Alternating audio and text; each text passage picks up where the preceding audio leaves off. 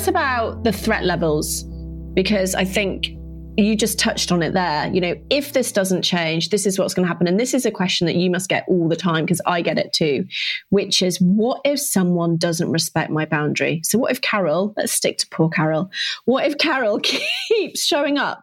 You set the boundary and she goes, Yeah, yeah, of course, I'll call, whatever. Next week, there's a knock at the door. It's Carol wanting to come in. What would you do then? Would you turn her away at the door? What would you do? So I do have a three tiered approach to boundaries green, yellow, and red. And it is kind of based upon the threat this boundary overstep presents to your relationship. The green boundary is where you usually start. It's like, okay, I'm just going to assume that this person didn't know I had a limit. And once I express it clearly and kindly, they're going to want to meet me in this limit for the good of the relationship. They care about me, they care about my needs and my feelings. So I'm going to go in assuming the best and share my green. That would be, hey, Carol, please call before coming over and give us an hour's notice. Now, you also need a way to escalate that boundary if they are unable or unwilling to respect it, or if they forget. So, say Carol comes by again a week later, knocks on the door, you open the door, you say, Carol, you didn't call. And she said, Oh, yeah, I just felt like I was in the neighborhood. This is where you are absolutely free to say, Carol, it's not a good time. Would you like to come back this weekend or should I call you later on tonight? You are holding the boundary. You asked her to call. She did not call. It's not an emergency.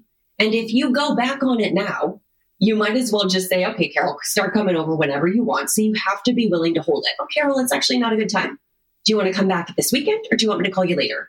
And if Carol shows up for a third time after all of this knocking on the door, you have my permission not to answer the door. Because at this point, who is being rude? You have given Carol every opportunity to visit. All she has to do is pick up the phone. It's not that hard. And at this point, if she's refusing, then you have permission to say, nobody has access to my space, time, and energy whenever they damn well please, not even my mother in law. And that's how you escalate to a red level boundary it's what you said there that's really, really interesting. And I know I would struggle with that, which is you have to hold the boundary. Otherwise, you're essentially saying, my boundaries don't mean anything. My word doesn't mean anything. And we know this with kids, right? We know this with kids so well. Like the moment you go, okay, after the seventh whinge, and then next time you get 10 whinges, and next time you get 20, like we know that we're talking about. I think it's, it's much harder, isn't it? Particularly in that, for some reason, in that in law dynamic, but it's so important that you pulled that out, that it's about holding it. And what about on the other side? Because something that I've struggled with with boundaries is I can have too much compassion for the person that I'm setting the boundary with. So I can think, well, even as you're describing that, I'm thinking, poor Carol, like she's trying to be a supportive mum in law. She has been doing this for 30 years or longer, you know, dropping in on various people and her kids. It's a really big change for her to make as well. How do you hold both of those where you can see it from their side? This is one of the last chapters in the book, isn't it? You can see it from their side, but you're still able to advocate for your boundary. I mean, I think a couple things. The first thing is that a healthy boundary is always flexible. So if Carol shows up at the door and says, It's an emergency, my car broke down the, down the street, can I use your phone? Of course, you're going to let her in. If Carol shows up at the door and you open it and Carol goes, Oh my gosh, I didn't call and you asked me to call and I was down the street kind of distracted, oh, I might say, you know what, Carol, I really appreciate it. And yeah, it is way better if you call first, but you're here, come in and have a cup of coffee. Now, as long as Carol's not doing that 10 times in a row, if she's acknowledging that, I might say, okay, come on in.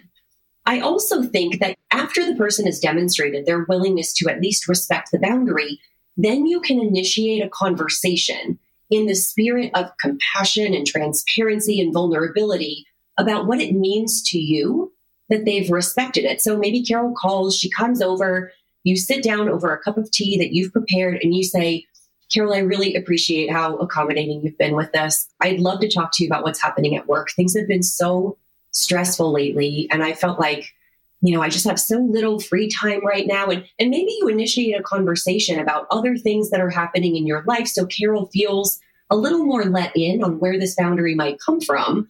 But you're not doing this as a justification for the boundary. You're doing it after the fact as a means of initiating closeness in the relationship. So there are certainly a few things that you can do to show that compassion, demonstrate that compassion and flexibility without going back on the limit that you just set.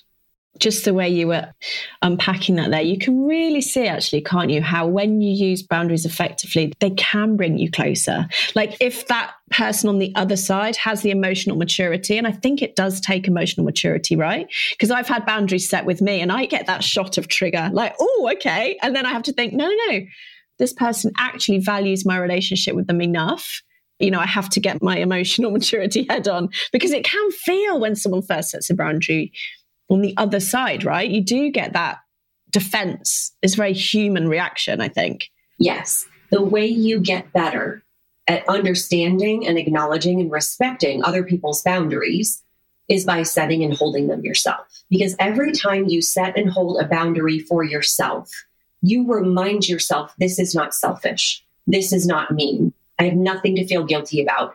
This is in honor of my own feelings and needs, and this is going to make the relationship better. This is a gift in my relationship. I am creating safety in my relationship.